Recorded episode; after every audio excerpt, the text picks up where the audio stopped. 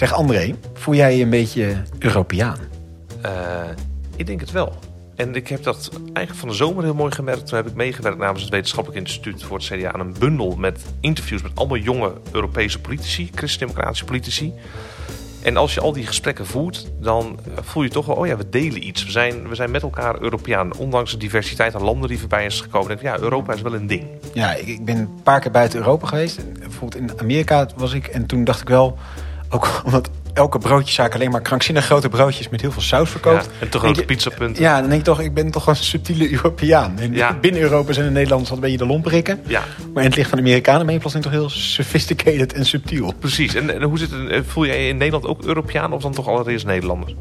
Ja, ik voel me ook niet echt Nederlander weer. Ik voel me denk ik meer misschien wel Europeaan dan Nederlander. Ja, ik heb het zelf ook wel. Ik heb niet zozeer dat ik nou namelijk op oranje feesten altijd helemaal... Uh, Nee, met voetbal is het prima natuurlijk. Een beetje een, eh, een, oranje streep op je gezicht. Ja, en zelfs daar ben ik nog een beetje terughoudend in. Maar ik vind het interessant dat, dat ik, nou, dat Europese gevoel is, denk ik wel, maar dat de Europese Unie ja, ik weet eigenlijk niet wat we daar nou in Nederland van nee, vinden. Nee, ik ervaar altijd wel een soort Nederlandse dubbelhartigheid bij dat thema. Van we zitten erin, uh, maar altijd een beetje Noordvoetstoots. We hebben veel kritiek op zuidelijke landen uh, als het gaat om begroting. Vrouwen en, en wijn. Vrouwen en wijn, ja. En dat, uh, volgens mij heeft elke minister van Financiën wel zo'n type uitspraak uh, daar in het zuiden liggen. het is een beetje van ja, we doen wel mee, maar ik ga wel mee naar de verjaardag, maar ik ga wel met mijn armen over elkaar in het hoekje zitten. Precies. En de vraag is dan, als het gaat over Europa, zijn die tantes nou zo vervelend?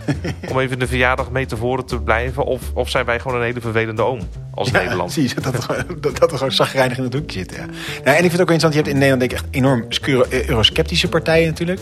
En je hebt uh, bijvoorbeeld D66 als een enorm pro-Europese partij... die dan nog weer in zijn pro-Europeesheid wordt ingehaald door Volt. Kortom, er is een heel erg extreem pro-kamp, een extreem contra-kamp. Ja, is ook ontwikkeld. Hè? Als ik kijk naar mijn eigen partij, het CDA, onder Lubbers zeer pro-Europa. Maar dat afgelopen decennia heb je daar gewoon minder van gehoord. Ik denk dat het wel weer wat terugkomt. Maar dus dat partijen evolueren blijkbaar ook op dit punt. Ja, maar het, het, het algeheel gevoel is vooral een beetje diffuus. Ja. Tweeledig. Ja. Wat is nou de plek van ja, Nederland in de EU? En, en wat zou ook de toekomst zijn van Nederland in de EU? Laten we het voorleggen aan uh, Mathieu Segers. Hij is hoogleraar hedendaagse Europese geschiedenis en Europese integratie aan de Universiteit van misschien wel de meest Europese stad van Nederland, Maastricht. Veel plezier. Dag Mathieu, mooi dat je te gast bent in onze podcast. Fijn om er te zijn. Mooi. Op afstand, zoals eh, de luisteraar misschien ook hoort, maar eh, met volgens mij vrij kraakheldere audio-kwaliteit. Dus dat moet helemaal goed komen. Zeker. Wij, André en ik, hadden het net over ja, de EU en Nederland in de EU. En dat dat toch een beetje een ding, ja, een gegeven is met meerdere perspectieven, met meerdere vragen eromheen. Wij konden eigenlijk niet helemaal de vinger erachter krijgen. Hoe zit Nederland nu in de EU? Wat vinden Nederlanders van de EU? En wat zou de toekomst van Nederland in de EU moeten zijn? En toen dachten we, als één iemand daar ons een beetje in kan helpen, is dat uh, Mathieu. Dus om maar een hele grote vraag te stellen: wat is de toekomst van Nederland in de EU? Nou, dat is inderdaad een hele grote vraag. Maar um, een eerste antwoord daarop zou uh, volgens mij moeten zijn dat de toekomst van de EU en de toekomst van Nederland onlosmakelijk met elkaar verbonden zijn. En dat is eigenlijk uh, een gegeven sinds um, ja, 1950, het eerste initiatief uh, tot Europese integratie in de vorm van de Europese gemeenschap van kolen en staal. Vanaf dat moment moest Nederland zich verhouden tot dat initiatief van Europese samenwerking. En vanaf dat moment heeft Nederland besloten om daar een onderdeel van te zijn. Um, en in dat opzicht is die Europese integratie een integraal onderdeel van de naoorlogse geschiedenis van Nederland. En dat is iets wat we misschien ons af en toe te weinig realiseren. Uh, want dit is niet iets wat van ons afstaat, maar dit is iets waar wij een onderdeel van zijn. En dat ook een onderdeel is van ons. Zeker uh, als je kijkt uh, naar het naoorlogse Nederland en de generaties die daarin opgegroeid zijn. Dus het, het is niet zozeer een vraag um, of je het toe moet verhouden. Maar meer de vraag, hoe moet ik me ertoe verhouden? Want het is, een, het is een onderdeel van de geschiedenis en dus ook van de toekomst. En daar zal het de komende weken en maanden en jaren ook iedere keer over gaan uiteindelijk. Wat is nou de positie van Nederland? Wat moet de positie van Nederland zijn in dat samenwerkingsproject? En ik denk dat het steeds minder zal gaan over de vraag... hoort Nederland er nu wel bij of niet? Omdat dat eigenlijk een gegeven is en dus ook, zoals ik al zei, een onderdeel is van onze eigen geschiedenis. Maar dat klinkt misschien ook wel een beetje gedetermineerd. Van, van ja, we zitten daar nou eenmaal, van, we kunnen even niet anders, we hebben onze toe te verhouden. Hebben we niet iets meer vrijheid dan dat? Dat we zeggen van ja, als er tot andere inzichten komen, zou dat Europese project niet noodzakelijk met Nederland verder hoeven. Even advocaat van de nee, duivel. Dat... Ja, ja, nou dat is natuurlijk op zichzelf helemaal waar. Bovendien, ook de Europese Unie zal er niet voor de eeuwigheid zijn. Hè. Dus het is heel belangrijk voor Nederland ook om na te denken uh, buiten het gegeven uh, van die Europese integratie. Ja. Sterker nog, het is cruciaal. Dat is ook iets wat in Europa te weinig gebeurt in het Europa van de Europese integratie. Dat je moet altijd, om jezelf te begrijpen en je eigen sterktes en zwaktes te zien, je natuurlijk afzetten, als het ware vergelijken met alternatieven. En er zijn altijd alternatieven. Er is altijd een keuze. Ook voor Nederland is er altijd de keuze om, net als de Britten, uit de Europese Unie te stappen. En in dat opzicht is dat heel belangrijk, omdat alternatief of de alternatieven altijd in beeld te houden. Maar als je kijkt naar de afwegingen die Nederland moet maken vanuit eigen belang, nationaal belang van Nederland, dan zie je eigenlijk niet alleen in de, in de opiniepeilingen over dit soort dingen, van willen de Nederlanders uit of in de Europese Unie, maar ook in de realiteit van de Nederlandse belangen, of dat nou economisch is of, of, of geopolitiek. Uh, of op het gebied van grote uitdagingen die grensoverschrijdend zijn en voor Nederland ook bovenaan de prioriteitenlijst staan, zoals migratie, uh, klimaat, uh, dat dat allemaal loopt geprefereerd, ook voor Nederland, via dat project van die Europese samenwerking. De volgende vraag is dan natuurlijk. Hoe wil je dat vormgeven? En dat is eigenlijk misschien wel een veel interessantere vraag, want daar liggen natuurlijk ook duizend en één alternatieven, als het ware, op tafel. Hey, en je zegt, uh, uh, die, die pragmatische kant zeg maar, van de, de thema's komen denk ik straks wel op. En misschien die publieke opiniekant. Je zegt, uh, daarin is ook wel een gevoel van logische verbondenheid met de EU. Tegelijkertijd heb je natuurlijk het referendum over de grondwet gehad. Een Oekraïne-referendum. Dat zijn eigenlijk de enige twee referenda überhaupt in Nederlandse geschiedenis geweest. En die gingen allebei eigenlijk vrij direct over gewoon wat vinden van de EU. En die waren allebei negatief qua uitslag. Mm -hmm. Is dat, leeft dat gevoel van die verbondenheid met de EU en de, de onlosmakelijke geschiedenis daarmee, leeft dat voldoende? Is dat inderdaad zo sterk? Of zitten we er allemaal ook wat tweelediger in? Een beetje zo van, ja, met een soort bindingsangst of zo? Nou, kijk, er is een, er is een groot verschil tussen uh, het, het basisgevoel in de bevolking, wat iedere keer blijkt bijvoorbeeld uit. Uh, Europese peilingen hè, die ge gebeuren door de Europese Commissie en, Commissie en bureaus van de Europese Commissie in alle lidstaten. Dan komt Nederland eigenlijk altijd naar voren als een land waar de bevolking de, de basisbeginselen van de Europese integratie enorm onderschrijft. En dan gaat het bijvoorbeeld over uh, mensenrechten, democratie uh, en rechtsstaat, gezamenlijk optreden naar buiten toe, de interne markt, ook de muntunie. En zeker sinds Brexit is het alleen maar toegenomen. Staat Nederland eigenlijk hoog in die lijsten. Weinig sceptisch over die basisbeginselen. Waar het probleem zit, is als er vanuit Brussel in Nederlandse ogen te grote ambities geformuleerd worden. waarbij er dus um, allerlei hele grote stappen uh, voorgespiegeld worden, worden van verdere integratie. En verdergaande uh, integratie misschien in de richting van een, een, een federatie. Waar het uh, de laatste jaren ook vaak over gaat. Niet alleen vanuit de Europese Commissie, maar bijvoorbeeld ook vanuit een lidstaat uh, als Duitsland. Dan zeggen de Nederlanders eigenlijk: ja, nee, dat, is voor ons een, een stap te ver. En dat is ook de link met dat uh, grondwetsreferendum in 2005. Uh, waar niet alleen de Nederlanders, maar ook de Fransen zeiden van dit gaat ons te ver. dat, dat zijn trotse naties, zou je kunnen zeggen. Die zeggen wij zijn niet tegen die Europese samenwerking. Maar wij, wij zijn wel uh, tegen het overdragen uh, van alsmaar meer bevoegdheden naar dat supranationale niveau. Uh, en die balans die moet er wel blijven. En daar zat toen de tegenbeweging vanuit Nederland in dat referendum. En het Oekraïne-referendum in 2015. Dat is weer iets heel anders, denk ik. Want dat gaat over. Dat, dat was een heel opportunistisch initiatief door een bepaalde activistische groep in en rond de Nederlandse politiek ingegeven. Ja, met roze petjes en zo. Hè, waarbij men eigenlijk een heel specifiek thema politiseerde, ook in de binnenlandse politiek. Uh, met allerlei uh, retoriek die daarbij hoorde omheen, die dat een binnenlands Nederlands thema maakte. Waar uiteindelijk heel weinig mensen op afkwamen om te stemmen. Want de opkomst was erg laag. Hè, dat was rond de 30 procent. En waar toen de uitslag nipt uh, negatief was in de zin voor dat, uh, voor dat associatieverdrag met de Oekraïne. Wat ik toen vooral gemerkt heb, is de plekken waar ik kwam, en ik kom nog wel eens in her en der in een zaaltje om een lezing te geven, ook omdat ik dat interessant vind, dat heel veel mensen aan de vooravond van dat referendum eigenlijk vroegen: mogen wij alsjeblieft geïnformeerd worden waar dit over referendum eigenlijk over gaat. Wij zien op televisie en in de krant allerlei opgewonden verhalen van mensen die we niet per se meteen vertrouwen. We hebben het idee dat we geen compleet overzicht hebben. Aan de andere kant willen wij onze democratische rechten en plichten wel heel serieus nemen. Dus eigenlijk willen we gaan stemmen, maar we weten niet waar we eigenlijk over stemmen. En dat was dus eigenlijk een, een ander soort fenomeen, ook heel Nederlands, namelijk geen inhoudelijke verdieping bij die Europese thema's. Een enorm zwart-wit schabloon wat je voorgeschoteld krijgt, waarbij ook hele gewone Nederlanders die niet dagelijks met de Europese Unie bezig zijn, aan hun wateren voelden. Dit is, dit is onvoldoende voor mij om een keuze op te baseren.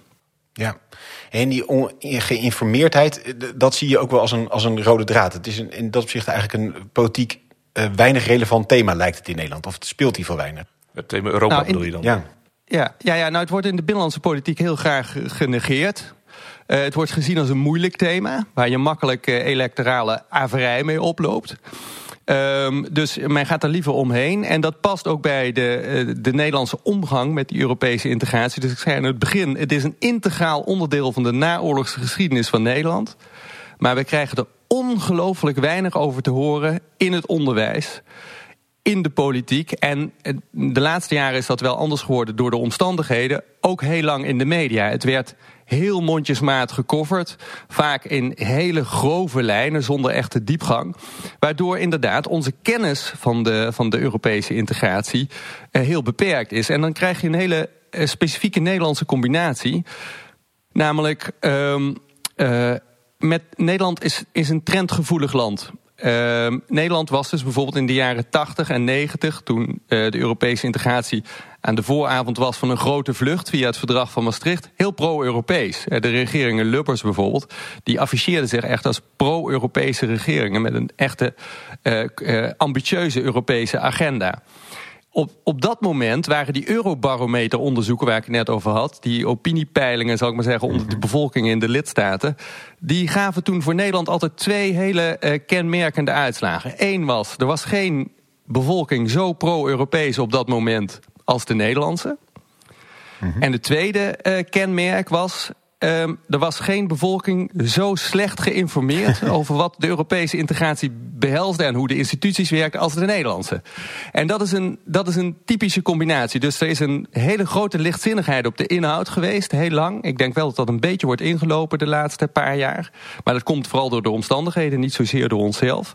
Um, eh, lichtzinnigheid ten opzichte van de inhoud. En dat maakt je heel erg uh, gevoelig voor ja, uh, opportunistische wijzigingen in je koers... afhankelijk van wat wat er binnen, binnenlands gebeurt. Op dat moment was het, was het erg in zwang in Nederland... om samen met Philips en zo voorop te lopen... voor de completering van de interne markt... en vooral pro-Europees te zijn. Ik heb het over de tweede helft van de jaren 80.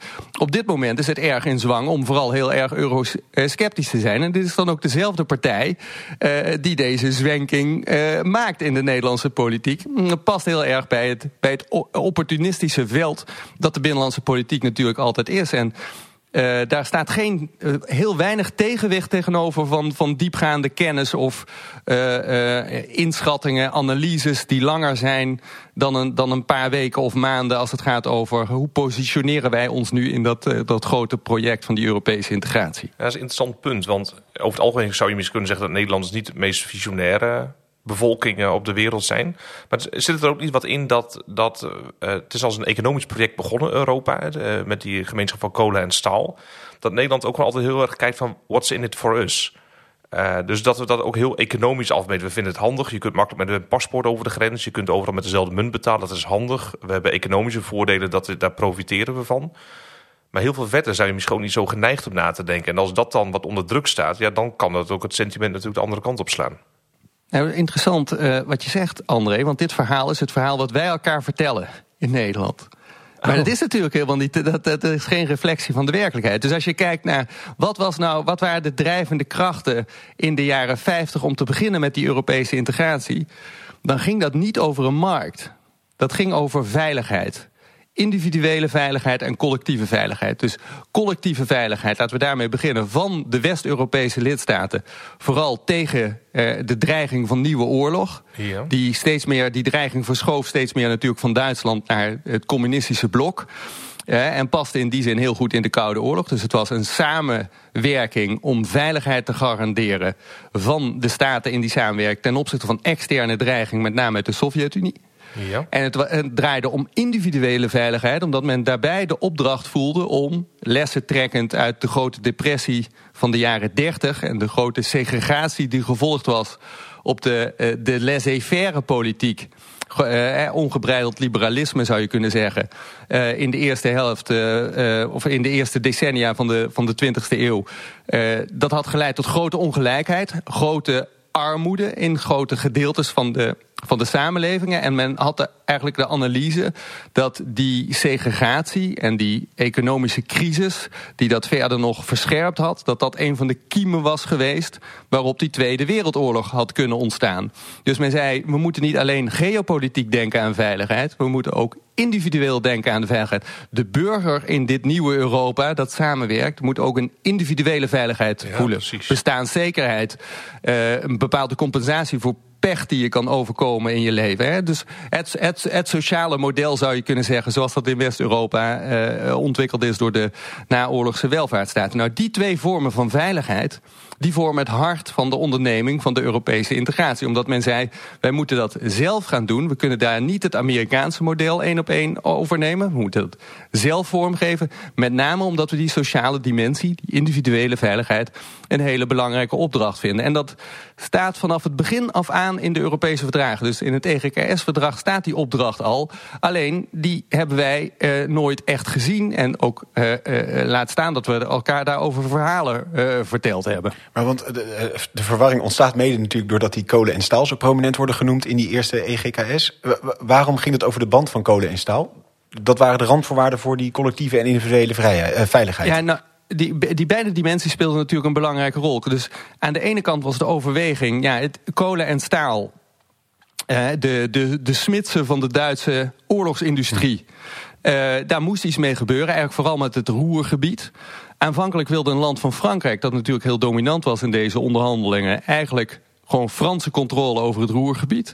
Dat bleek een onhaalbare kaart, ook omdat er andere geallieerden, de Britten en de Amerikanen, dat helemaal niet toestonden aan Frankrijk.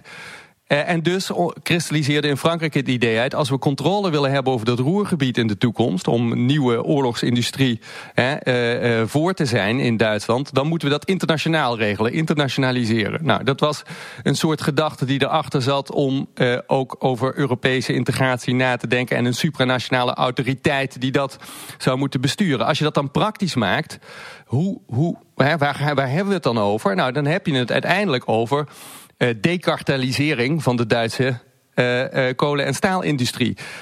dat kon eigenlijk alleen via internationale samenwerking. En dus eigenlijk alleen via een supranationale institutie, de hoge autoriteit.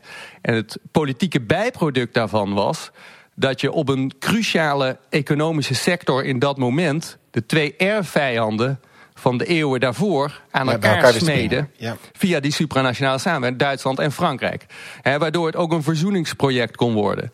En in dat verzoeningsproject zat dus ook die, uh, die maatschappelijke component die ik net benoemde. Dit ging niet alleen over geopolitiek. Nee, men zag ook in, als we die vervlechting echt tot stand willen brengen, die verzoening tussen de voormalige erfvijanden, dan moet dat ook voelbaar zijn in het leven van mensen. En kolen- en staalindustrie is niet direct zal ik maar zeggen, iets wat je in je individuele leven kunt voelen. Dus die sociale component werd heel belangrijk geacht. Bijvoorbeeld bij niet-competitieve uh, bedrijven in Frankrijk die moesten sluiten. Daar zat meteen een sociaal programma van herscholing op gefinancierd vanuit uh, de EGKS. Dat zijn dingen die wij uh, die we snel vergeten zijn daarna. Maar dat was cruciaal eigenlijk over, om het over de bühne te krijgen bij de bevolking. En, en is dat nou een, gewoon onhandigheid vanuit Nederlands perspectief? Is dat ook een soort bewuste eh, blinde vlek die we hebben laten bestaan? Dat we het zo smal hebben geïnterpreteerd en misschien tot op de dag van nou, vandaag dus als een primair handig economische samenwerking zien? Nou, daar laat ik een anekdote vertellen met uh, jullie goed vinden. Graag. dus toen het EGKS-verdrag op een gegeven moment in, klaar was, toen moest dat natuurlijk besproken worden in de ministerraad. ook in Nederland, van gaan wij dit ondertekenen? Dus nou, de ministerraad kwam voorbij, op de, kwam bijeen. En op dat moment was Willem Drees minister-president. En die was van de Partij van de Arbeid natuurlijk. Zoals jullie weten. En die zei eigenlijk, ik ga het een beetje gechargeerd samenvatten. Mhm. Collega's, we hebben hier een, verdrag voor liggen. Dit is niet niks. Het gaat over supranationale samenwerking. Dat is zoiets als een langdurig huwelijk sluiten. En het gaat over een samenwerking met meerdere partners. Dus een huwelijk met meerdere partners voor langere tijd. Waar gaan we ons hier aan committeren? Nou, het eerste wat ik bij zo'n vraag doe, zei Willem Drees of meer, is kijken naar wie zijn nou eigenlijk die partners zijn dat betrouwbare partners om dat huwelijk mee aan te gaan. En dan stond hij eigenlijk op, en later is dat met name via Ernst van der Beugel, de latere staatssecretaris van, van Europese Zaken, naar buiten gekomen, ook Partij van de Arbeid. Um, hoe Drees daarover dacht, en daarom ga ik nu een beetje gechargeerd samenvatten. Die zei eigenlijk de volgende dingen over die partners. Hij zei: Als ik naar die partners kijk, dan zie ik. Het eerste wat me opvalt is die vijf anderen. Dus Frankrijk, Duitsland, uh, België, Luxemburg en Italië. Dat zijn allemaal landen die geleid worden door christendemocraten. Ik ben een sociaaldemocraat. Ja. Als ik kijk naar mijn agenda voor de welvaartsstaat Nederland, een opbouw, dan haal ik mijn inspiratie eerder uit Scandinavië dan uit België. Uh, als ik verder, iets verder kijk naar, naar de internationale positionering van Nederland, en dan heb ik heel veel affiniteit met het, de manier waarop het internationaal recht en de de open handel bevorderd wordt door een land als het Verenigd Koninkrijk.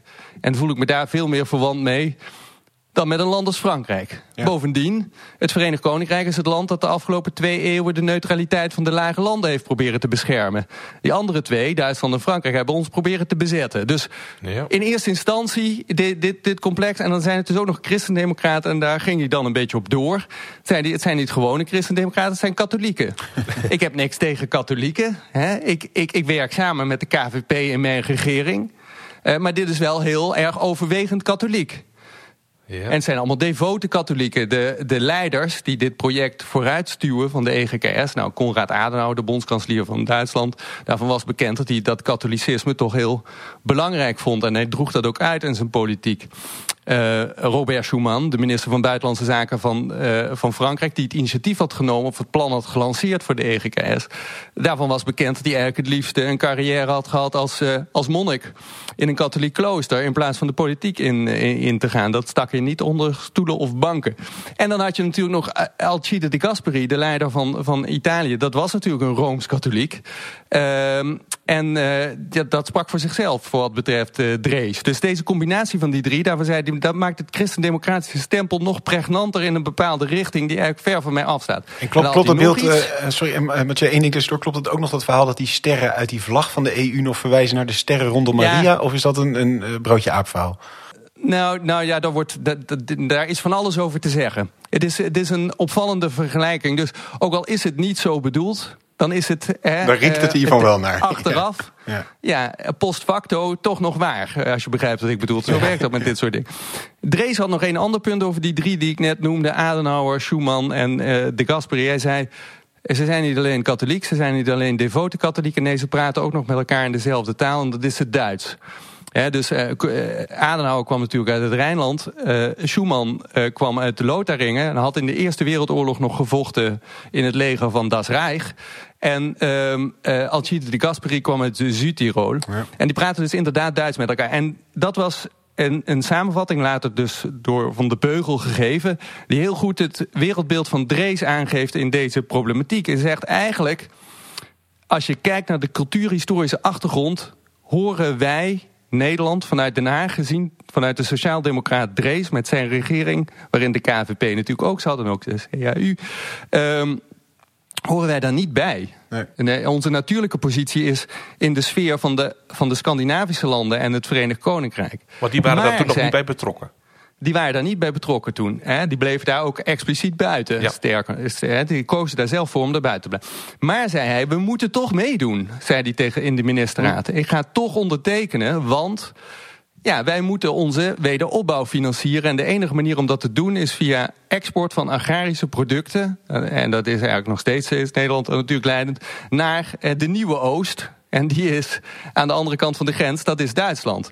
En als Duitsland in een, een, marktproject gaat, ook al gaat het over kolen en staal met andere Europese landen en wij zitten daar niet bij, dan schieten we onszelf in de, in de voet op dit hele belangrijke economische thema. En dan kunnen we onze welvaartsstaat en wederopbouw veel minder makkelijk financieren dan dat kan als we. Dus ik ben daarvoor.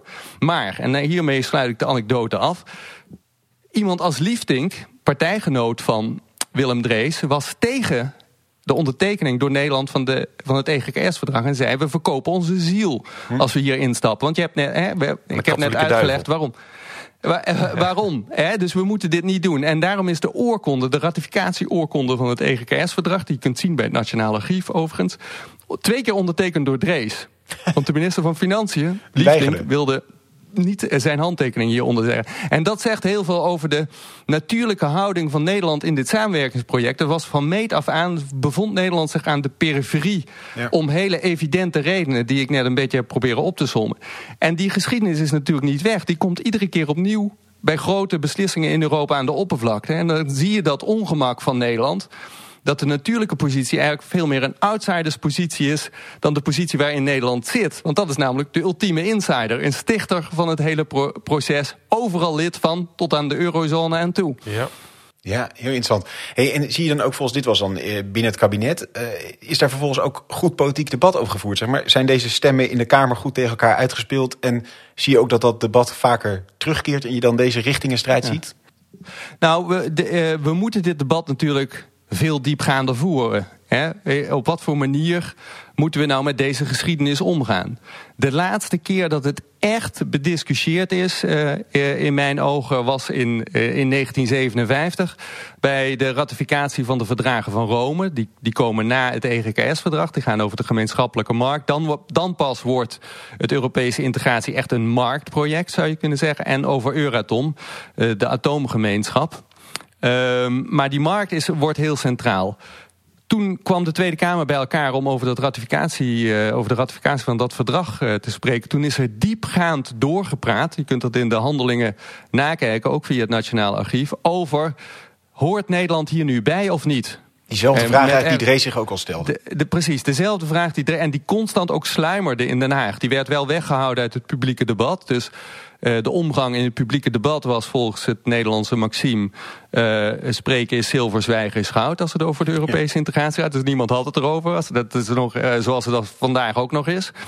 Uh, maar bij zo'n grote beslissing moest het er natuurlijk over gaan. En kwamen al die twijfels weer aan de orde. En het is interessant om dan te zien dat met name uit de protestantse partijen... want wij hadden toen natuurlijk nog geen, geen christendemocratische partij in Nederland... dus de ARP en de CHU, maar met name de ARP heel scherpe vragen gesteld worden aan de regering in deze trant. Is dit onze groep? Hm. maken wij niet de verkeerde keuze tegen de achtergrond van een Verenigd Koninkrijk dat op dat moment bezig is met proberen om een alternatief tot stand te brengen met Scandinavische landen, wat later zal resulteren in de EFTA, de European Free Trade Association. En dus is, ligt die keuze echt voor. Dit is die keuze tussen alternatieven, bij wijze van spreken, waar we het in het begin over hadden.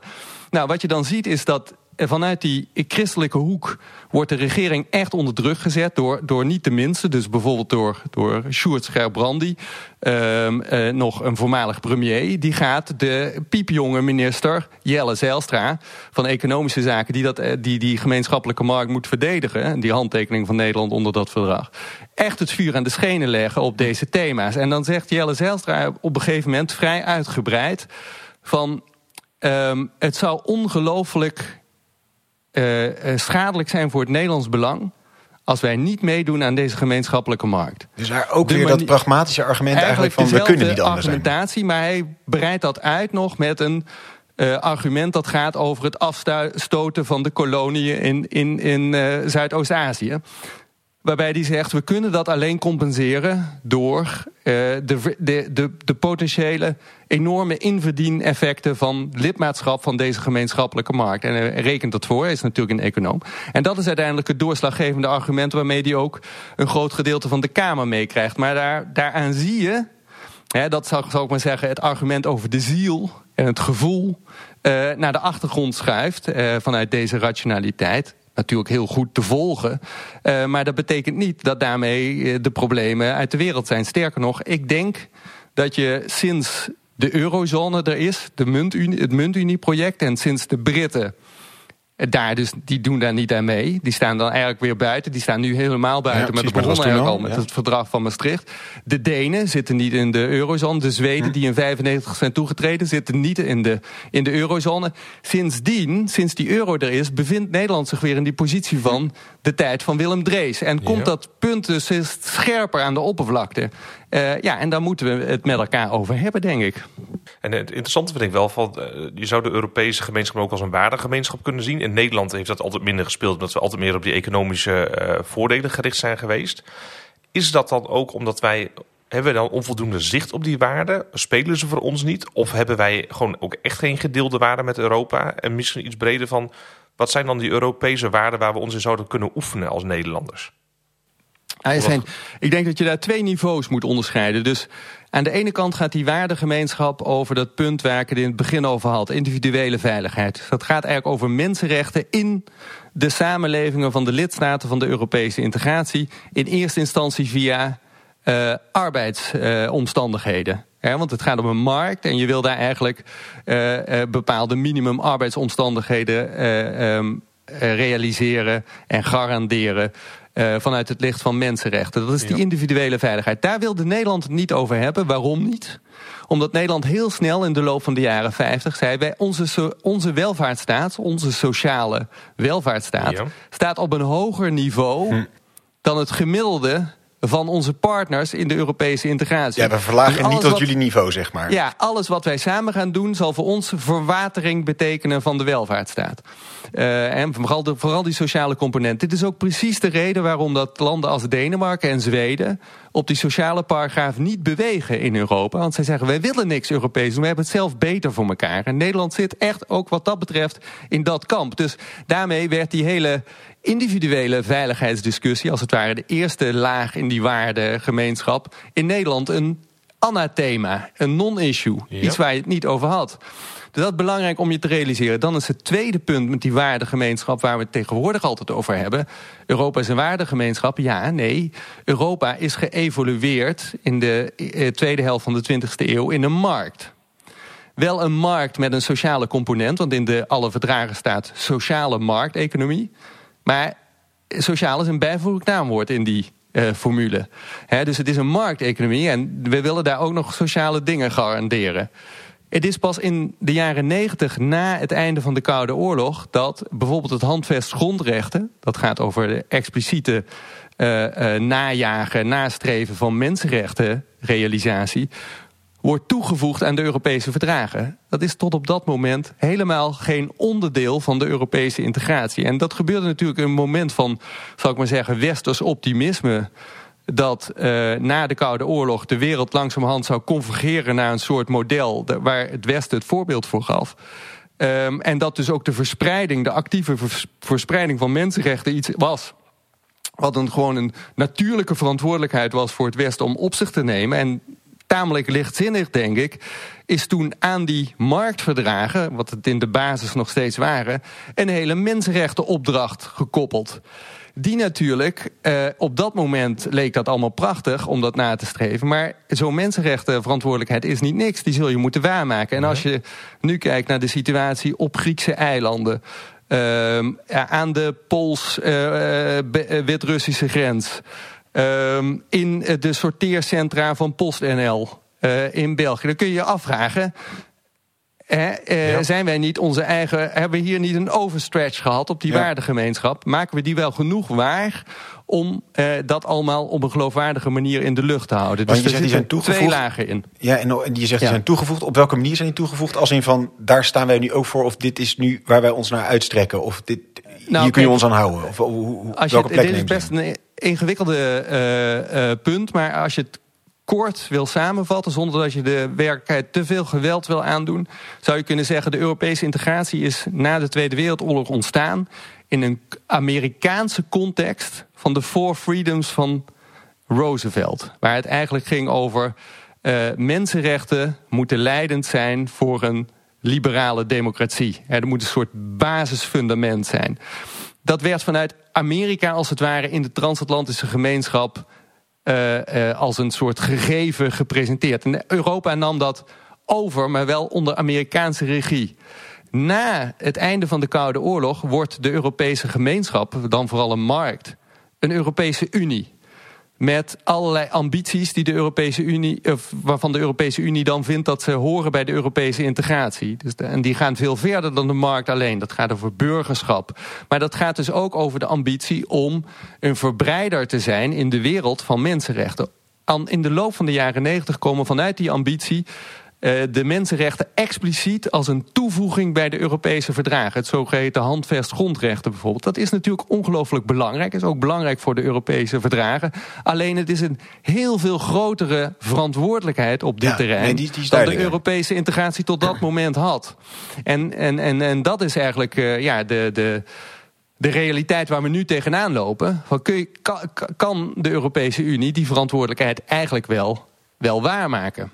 En, als en dat is ook iets wat in het Nederlands debat natuurlijk iedere keer opkomt. Van uh, die waardegemeenschap, daar wordt ondertussen best wel vaak cynisch over gedaan. En dat komt door de realiteit. Hè. Die waardegemeenschap is alleen geloofwaardig als die in de realiteit echt waargemaakt wordt. En da daar kun je natuurlijk wel je, je vraagtekens bij zetten op sommige punten. Ja, dat is een interessant punt. En ik zit ook te denken van, eh, eh, zijn die waarden ook niet ouder dan de 20ste eeuw, zeg maar? Dus is Europa ook niet te zien als een beschaving, zeg maar, die dus veel oudere papieren heeft dan alleen maar eh, het project van de 20ste eeuw?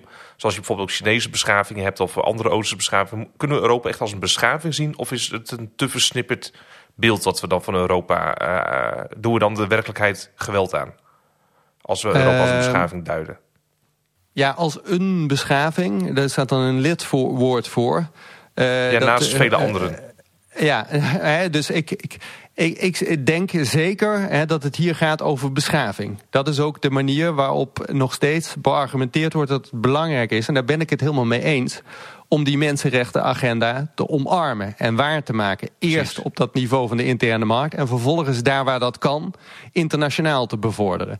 Dus, um, en dat dat hoort bij de vrije wereld. Hè? Dus dat de, um, uh, een, een open tolerante samenleving waarin uh, vrijheid is. De belangrijkste vrijheid daar is om uh, vrij te zijn in je, in je gedachten. En dat is een, een basiskenmerk van de westerse beschaving en ook de, de Europese beschaving als een soort voorloper van die westerse beschaving, die er al eerder was, bij wijze van spreken dan het hele Westen, uh, waarbij het cruciaal is dat je vrij kunt denken. Want daar komen verlichtingen uit voort. Eh, in allerlei verschillende fases.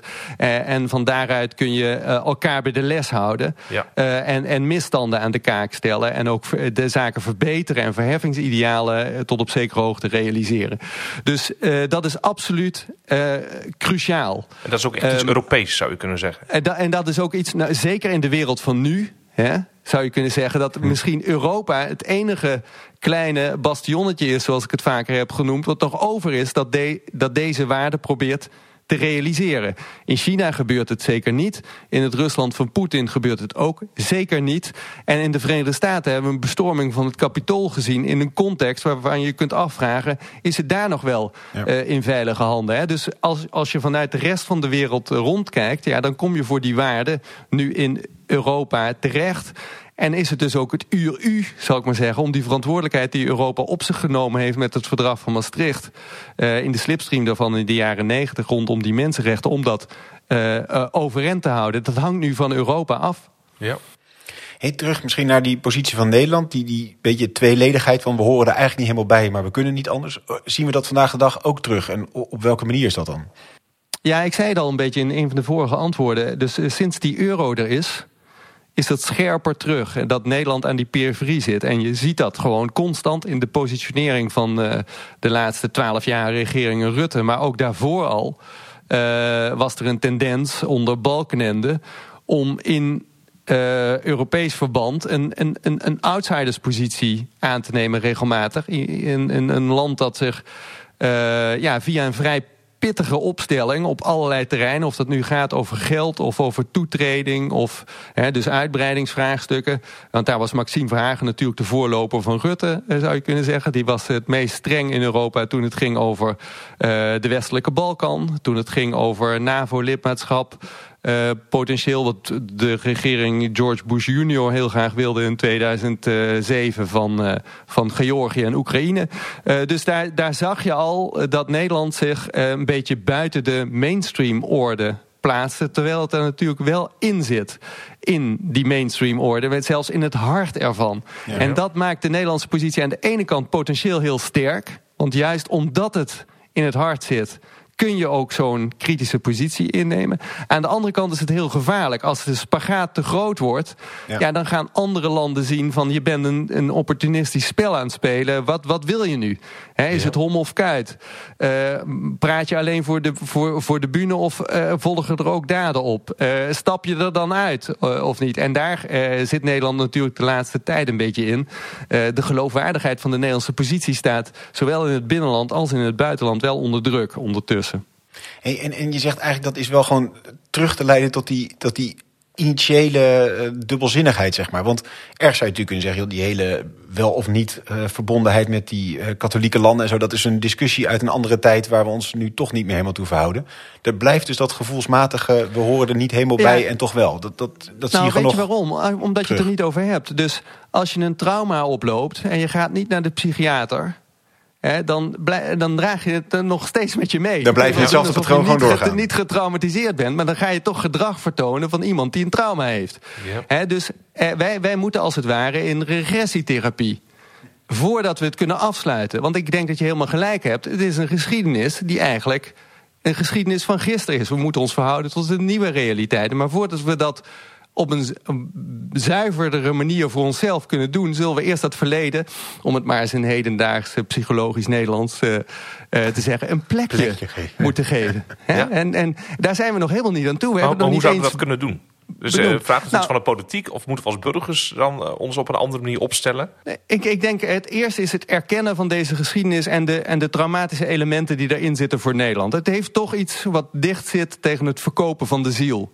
Daarom ja. is de opwinding ook zo groot rond die euroskepsis in Nederland vaak. Dat, is het, dat raakt een, een, een, een zenuw in het collectieve geheugen. Iets, iets dat, hè, waarvan men voelt dat daar iets meer speelt dan alleen maar rationaliteit. Dus dat, en dat, krijg je en dat is dan rationeel. Dat, en dat is dan dat overdragen van soevereiniteit. Daar zit dan dat trauma-gevoel ja, het, het overdragen van be bevoegdheden in een constructie die eigenlijk niet jouw geprefereerde constructie is. Maar je moet wil, vanwege had, de economie. Je moest doen mee om rationele ja. redenen, maar met alleen een rationeel verhaal krijg je dat niet plat gepraat als het ware. Of krijg je ja, dat niet ja. ge, ge, ge, dat trauma niet geheeld. Dus uh, je moet eerst terug, denk ik. En dat uh, bespreken we. Dan moet je zo snel mogelijk zeggen: waarom doen we deze regressietherapie? Omdat we op een nieuwe leest ons met de nieuwe realiteit tot een nieuwe realiteit willen verhouden. En dat is van cruciaal belang. Want die nieuwe realiteit is een Europese realiteit voor Nederland. En dat is een integraal onderdeel van onze eigen naoorlogse geschiedenis. En als je dat trauma niet verwerkt, kom je dat, kun je dat nooit erkennen. He, want dan blijft het iets wat je is opgelegd, overkomen... of het weer opkomende werkwoord inrommelen... Uh, dat soort dingen komen dan allemaal op. En zolang als dat blijft sluimeren verlies je ook de politieke en publieke debatten natuurlijk. Want du moment dat er een, een, een, een, tegengeluid komt... die zegt, ja, we worden weer ergens ingerommeld zoals het altijd gebeurt... heb je geen verhaal dat genoeg beklijft en indruk maakt om daar tegenover te zetten. Omdat je, dat nooit, omdat je het altijd hebt verzwegen, weggewuifd... de kant hebt geschoven met quasi-rationele argumenten... die zogenaamd alles zouden verklaren... waarvan iedereen in zijn onderbuik wist... Ja. dat is niet het hele verhaal. En uh, zie jij uh, tekenen van het begin van zo'n soort gesprek? Of zie je daar de eerste lijntjes voor uitgeworpen worden? Of is dat nog steeds eigenlijk een ding waar gewoon de deksel op zit? Raken we een begin ja. met het aanraken van het trauma? Of ben jij Jawel. hier in een, een roepen in de woestijn? Nee, nee, ik ben daar eigenlijk veel positiever over dan een paar jaar geleden. En het, de aanleiding is, uh, is dramatisch, want het komt door de aaneenschakeling van crisis... die begonnen is met uh, de eurocrisis en die nu ondertussen is de crisis een oorlog geworden. En daartussenin zitten ook nog allerlei grote crisis, zoals de migratiecrisis... de klimaatcrisis en ga zo maar door. Door die externe omstandigheden, hè, en zo is Nederland natuurlijk ook... Is het pragma is nu, pragmatisch gedrag is nu veranderen. Eh, ja. En uh, dat, dat, dat kan Nederland over het algemeen best wel goed. Alleen op dit thema zit er trauma in de weg. En ergens wordt dat al erkend. In de nieuwe, als je naar het nieuwe coalitieakkoord kijkt van deze regering... en je houdt dat tegen de drie voorgaande of vijf voorgaande coalitieakkoorden... die krijgen de Europa-paragraaf, zie je eigenlijk die erkenning al. Dus daar, er wordt nu een begin gemaakt met de, die publieke regressietherapie... Uh, die heel hard nodig is om je opnieuw, uh, zal ik maar zeggen, op de toekomst te kunnen richten. En uh, André vroeg net, waar moet dit gesprek plaatsvinden? Is het primair een, een, ja, een debat dat inderdaad in de Kamer moet plaatsvinden? Uh, zou hier ook publiek meer aandacht voor moeten zijn? Zou weet ik, ook de ja. educatie over Europa beter moeten zijn? Want ik zal daar zelf ja. ook bekennen, ook mijn kennis is inderdaad zeer beperkt op dit punt. Nou, ik, het, uh, het, het, moet eigenlijk in drie arena's parallel plaatsvinden. In de politieke arena, daar, daar is nu een opening door dat regeerakkoord... en ook door de, de, de toon van bewindslieden rondom Europese dossiers. Die is minder opportunistisch binnenlands politiek... en die is meer gericht op het... Uh, uh, het, het, het verzoenen van Nederland met de bestaande realiteit... en van daaruit naar kansen en bedreigingen te kijken. Dus dat is arena 1. Arena 2 is het publieke debat. Daar is veel gewonnen sinds de eurocrisis, met name in de schrijvende pers. Er is een gigantische slag ten positieve gemaakt. We lezen veel over Europese dossiers in de kranten en de weekbladen... en vaak ook op niveau. Bovendien kijkt men daar ook steeds meer naar wat de collega's in het buitenland opschrijven. Ook niet onbelangrijk, dat gebeurde op Europese thema's ook erg weinig in Nederland. Achterblijft uh, tv uh, en radio. Daar is het belabberd. Dus ik hoorde toevallig vorige week uh, iemand als Thijs van der Brink... Uh, bij spraakmakers lekker praten over Europese thema's... en waarom dat saai, onbelangrijk voor hem... Uh, en niet relevant was om aan de orde te stellen in programma's... omdat je dan nooit to the point kwam... en het Europees Parlement verder geen macht had... en hij gooide er nog wat platitudes uit. Dat is nog steeds helaas de stand der dingen voor tv en radio. Dat is heel typerend en het is natuurlijk niet helemaal toevallig dat Thijs van der Brink bij een bepaalde omroep hoort, denk ik dan, in het licht van wat we net uh, bespraken. Ja, de protestanten. Ja. Um, het is belangrijk dat dat geluid van een tegengeluid voorzien wordt. Het is niet per se verkeerd dat het er is, maar het is veel te monomaan, dat geluid wat hij vertolkte. Dus daar is wel nog een wereld te winnen uh, in de bredere media. Uh, en, en, en de derde arena, en die is misschien wel het allerbelangrijkste... en die benoemde jij al, Allard, is het onderwijs. En daar is gewoon dus dit integrale onderdeel van onze hedendaagse geschiedenis niet gecoverd. Dat hangt van een leraar af wat je daarover te horen krijgt. En dat kan eigenlijk niet uh, als je via het onderwijs mensen opleidt... die in de, in de Nederlandse samenleving allerlei uh, beroepen en vitale rollen moeten gaan uitoefenen. En ze kennen deze cruciale dimensie van de naoorlogse geschiedenis niet. Dus daar moet, denk ik, met heel veel stoom en kokend water... eerst achterstallig onderhoud plaatsvinden... en vervolgens moet dat op een nieuwe manier vorm krijgen. Maar daar zijn we nog ver van af. Mooi Mathieu, ik uh, wil je hartelijk danken. Ik uh, denk dat we aan de slag moeten met ons trauma. Dat dat niet ja, Nederland moet op de sofa. ja, precies. Wellicht uh, dank je voor deze eerste intake van een, van een traumaverwerkingssessie. Met van mij heel mooie historische lijnen en ook een, een heldere opdracht voor de toekomst. Ja, de, de tweeledigheid ja, moet eruit. Waar ik nog wel benieuwd naar ben, wat we kunnen misschien ook delen. Van, zijn er bronnen waar, voor onze luisteraars waar je je goed kunt laten informeren over Europa? Volgens mij zijn er ook kanalen toch van Europese nieuwsvoorzieningen. Uh, zeker. Dus uh, um, uh, ik, ik, ik raad altijd aan um, gewoon de Duitse, de Franse, de Belgische kranten. Is al een heel goed begin. Want daar okay, wordt op een ja. hele andere manier over precies hetzelfde onderwerp gepraat. Dat geeft je al een enorme verrijking. Verder wil ik mezelf niet per se promoten. Maar ik zou toch de podcast Café Europa zeker, willen, mag zeker, willen noemen. Ja. Als een toegankelijke bron. Met ook altijd tips voor verdieping daarin voor mensen die nog meer willen weten. Mooi. Ja. Uh, en daarnaast vind ik ook echt dat uh, diverse informatiekanalen van de Europese Commissie goed zijn, omdat daar een, echt een, een, een indrukwekkende oefening gedaan wordt af en toe om objectieve feiten te presenteren, zonder al te veel interpretatie eromheen. Dus als je op bepaalde dossiers meer wil weten, onderwerpen, dan is de Europese Commissie toch een, een institutie die zijn best doet om de feiten te presenteren zonder al te veel retoriek eromheen.